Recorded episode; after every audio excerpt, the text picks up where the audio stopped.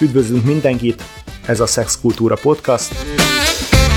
Ketten vagyunk a stúdióban, Szilágyi Szilárd, én pedig Lassányi Gábor vagyok.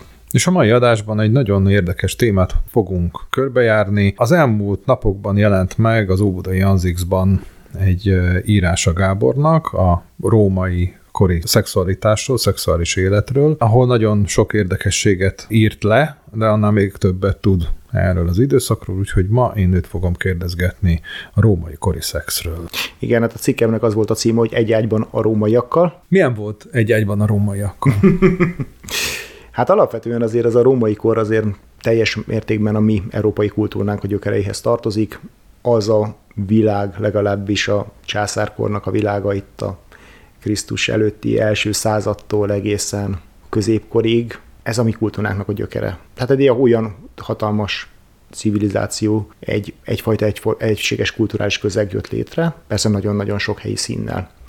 És hát ebben a világban a szexualitásnak a megítélése, az már persze változott, de azért voltak nagyjából egységes irányok. A császárkor azért az a középkori morálhoz képest egy sokkal szabadabb közeg volt.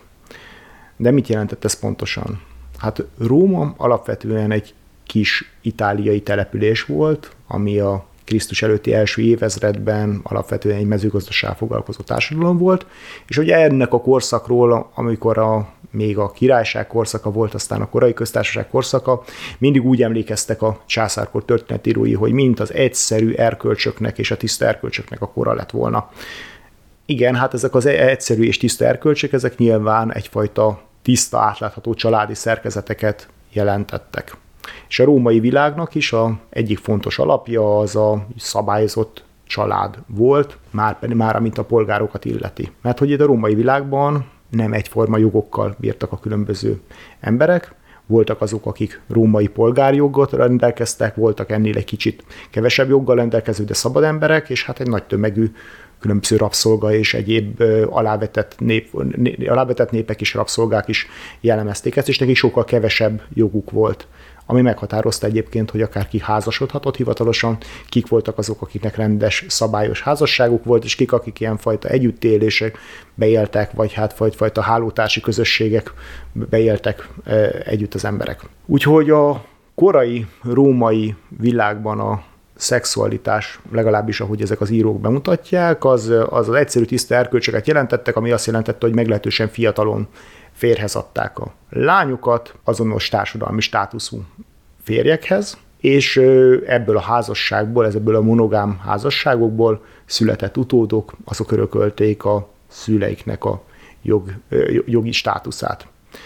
Gyakorlatilag ennyit jelentett a monogámia, már egy korábbi adásban beszéltünk erről, ez a hellén világból, vagy a görög világból jött, az első évezredben jelent meg, és alapvetően ez egy családjogi és gazdasági fogalom is volt, ami azt jelentette, hogy aki teljes jogú polgára akár egy közösségnek, az annak egy felesége legyen egyszerre, egy időben, és az utódoknak pedig megfelelő legyen a pedigréje, megfelelő legyen a státusza. Na most önmagában mit jelentett ez? Ez azt jelentette, hogy a családnak a legfontosabb célja, az egyik az utódnemzés, a tiszta vér utódok nemzése, a másik része nyilván egy gazdasági egység, és harmad részben pedig, ahol már elitebb családokról van szó, egyfajta politikai szövetségeknek, meg egyebeknek a fenntartása, létrehozása. Azzal, hogy a benne lévő felek igazából mennyire szeretik egymást, milyen a viszonyuk, ez ideális esetben egy valamifajta harmonikus viszony volt, de különösebben érzelmeket, nagyon nagyfajta szeretetet, nagyon nagyfajta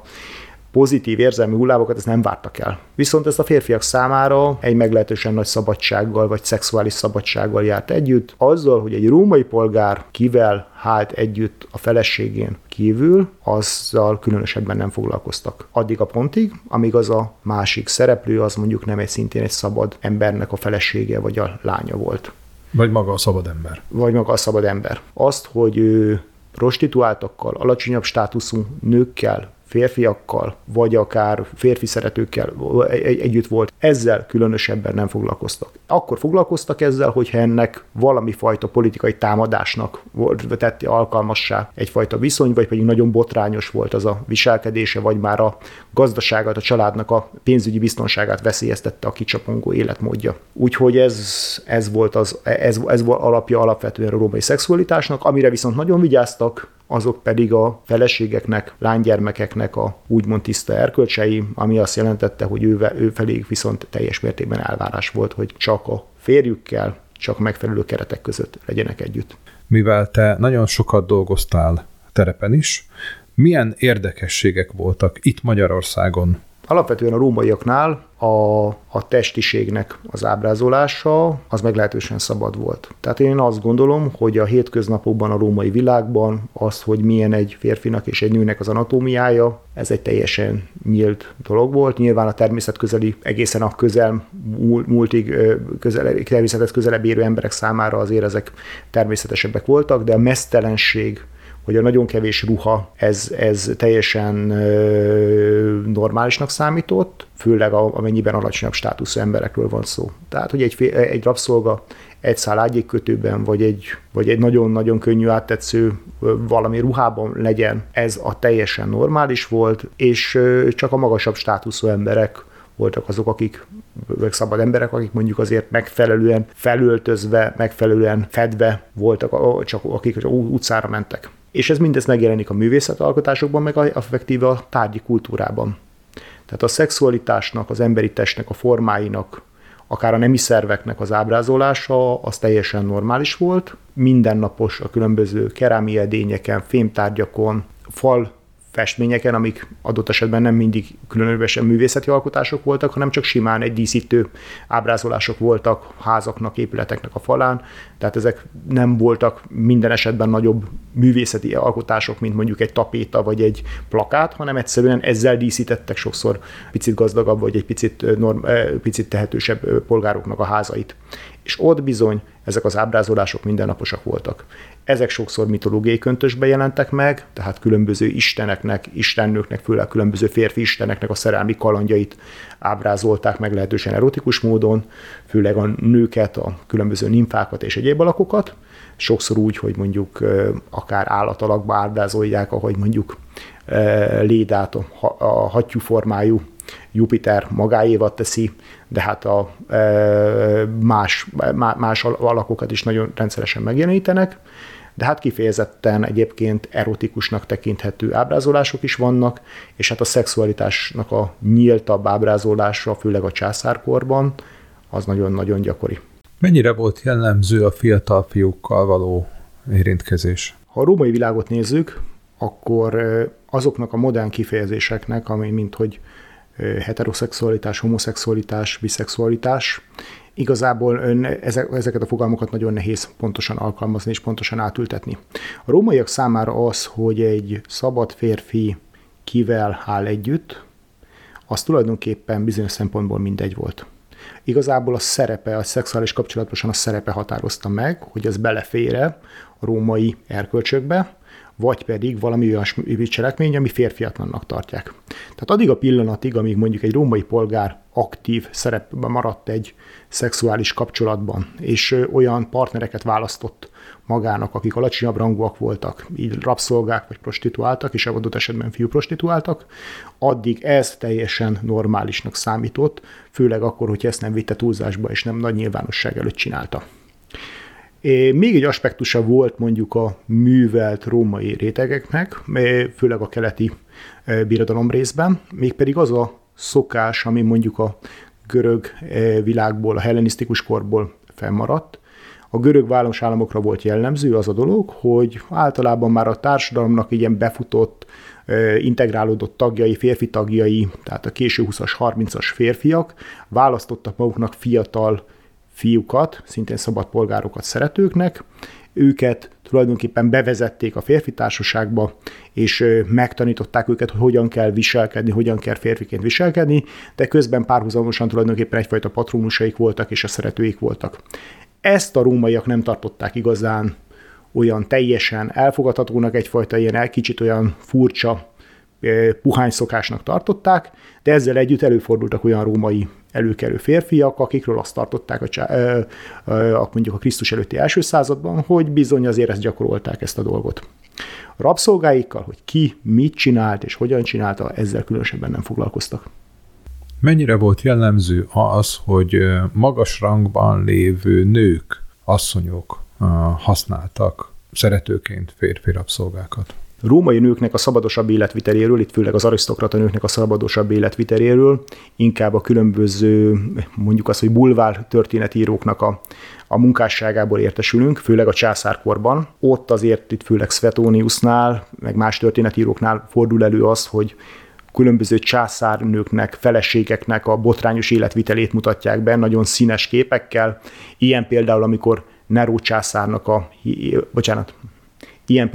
Claudius császárnak a hírhedt felesége Messalina például egy prostituáltal versengett, és egy éjszaka alatt állítólag ő nyert azzal, hogy 25 férfival hált együtt. Nyilván ezek olyan botrányok voltak, amik alkalmasak voltak valakinek az emlékének a befeketítésére, és hát ezzel az eszközzel nyilván előszeretettel éltek a római politikában mozgó személyek is. Úgyhogy hogy egy gazdag császári feleség, családtag mit tehetett és mit nem tehetett, mennyire volt szabados az életvitele, ezt csak sejthetjük. Nyilván az, hogy ilyen történetek fönnmaradtak, és ezeknek utólag volt egy politikai célja, ez nem zárja ki, hogy ezek bizonyos dolgok meg is történtek.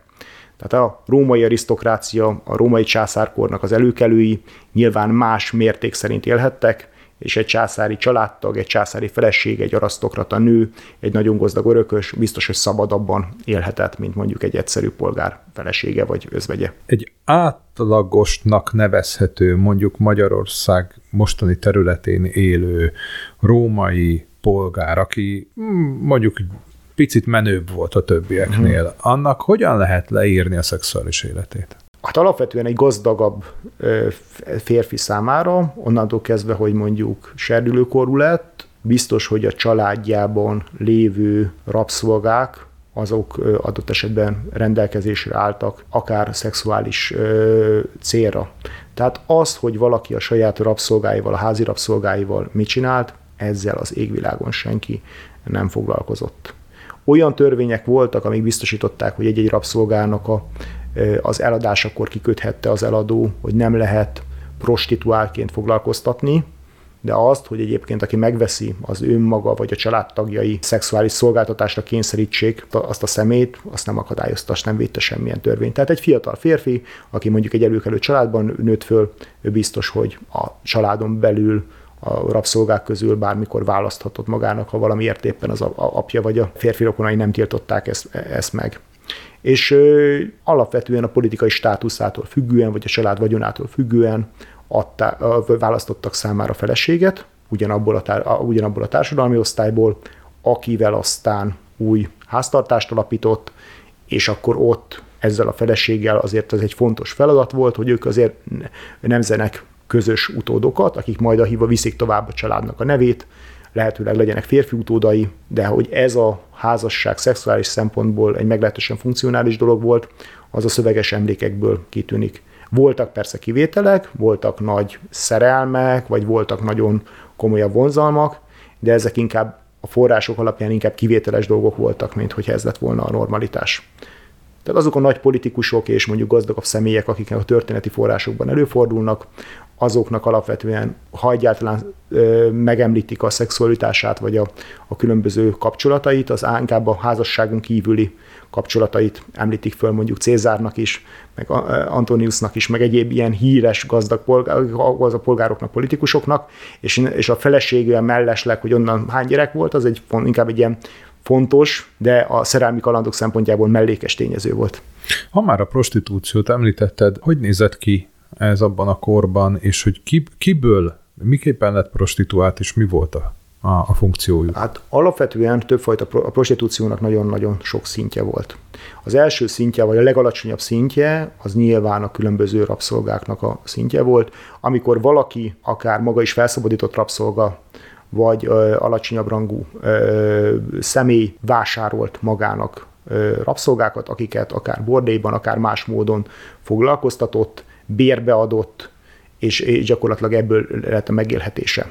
Voltak persze egyéni vállalkozók is, mondhatjuk úgy, ők is alapvetően a társadalom alacsonyabb osztályából kerültek ki, de előfordulhatott, hogy egyébként egy polgárjoggal rendelkező nő vagy fiú, férfi csúszott le erre a szintre, onnantól viszont ők elvesztették ezt a társadalmi státuszukat, és hát ezok közé a megvetett foglalkozásűzők közé kerültek, amivel a színészek, a különböző szórakoztató művészek egy kategóriába kerültek.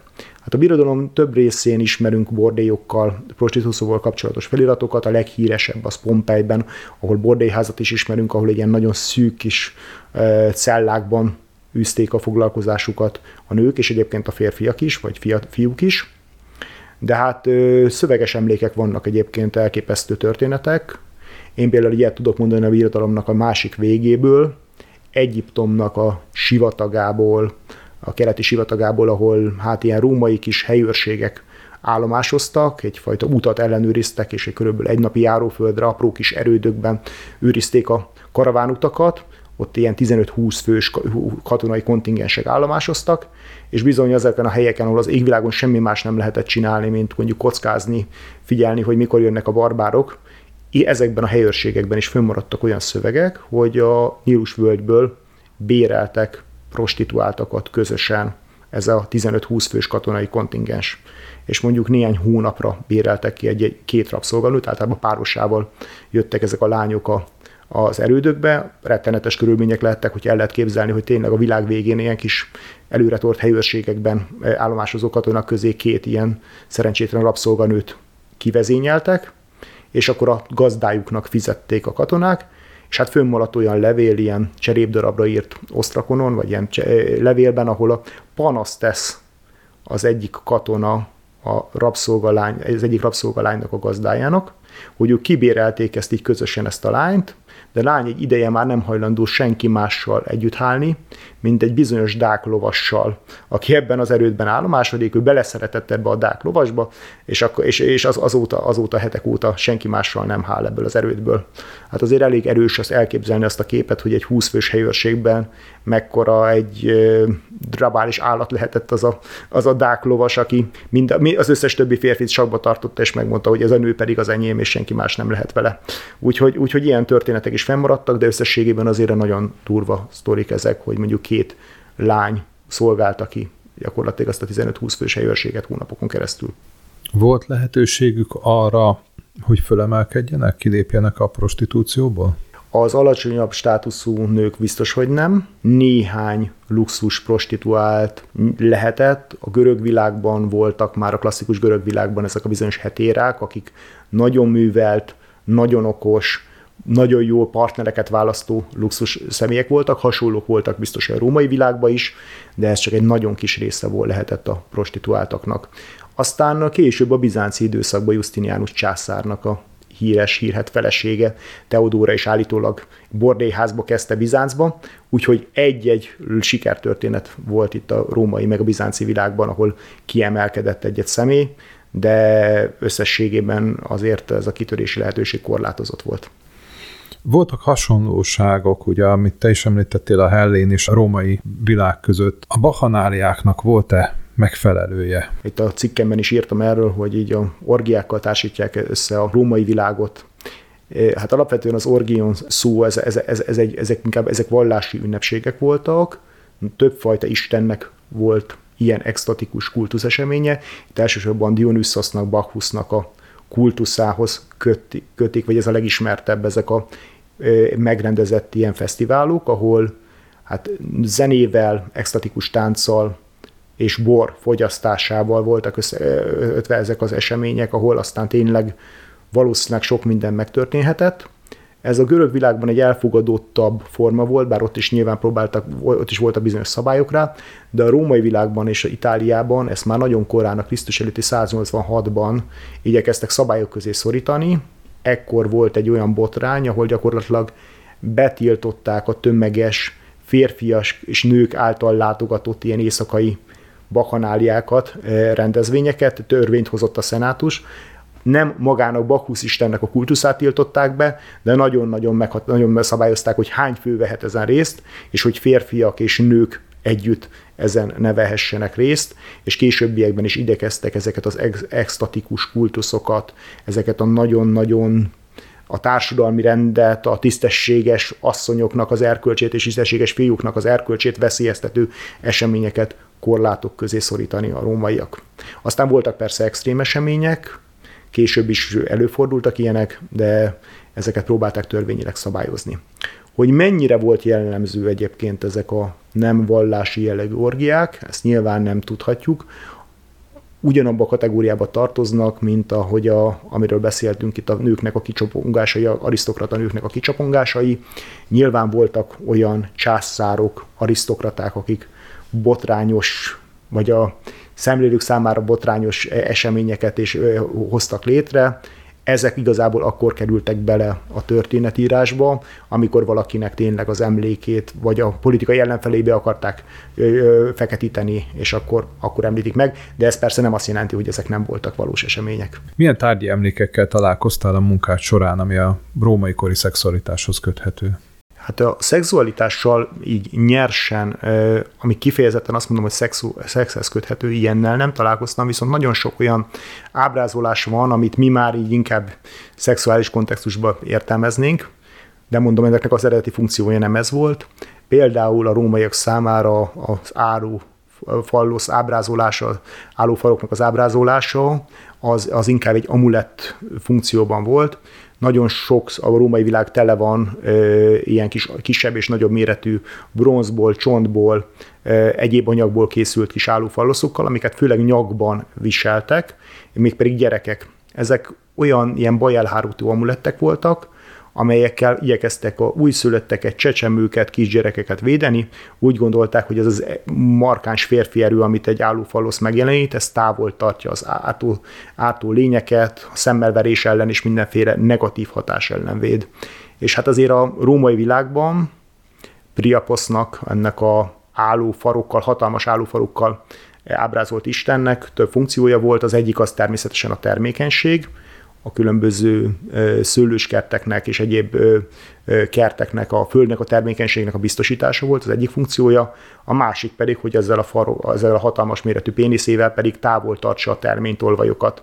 És hát vannak olyan szövegek, amik azt mondják, hogy ezzel a hatalmas szerszámmal, ezzel a hatalmas fegyverével fogja meghágni azokat a tolvajokat, akik innen terményt lopnának. Ez egy nagyon érdekes beszélgetés volt, amiben Gábor megvillantotta a tudását egy olyan korszakról, amiben neki nagyon nagy jártassága van, és megtudhattuk azt, hogy a rómaiak miképpen álltak a szexhez, a szexualitáshoz, a párkapcsolatokhoz, az orgiákhoz és a prostitúcióhoz. Nagyon szépen köszönjük a figyelmet, hogyha kérdésetek van, akkor írjatok nekünk a Facebookon vagy az Instagramon.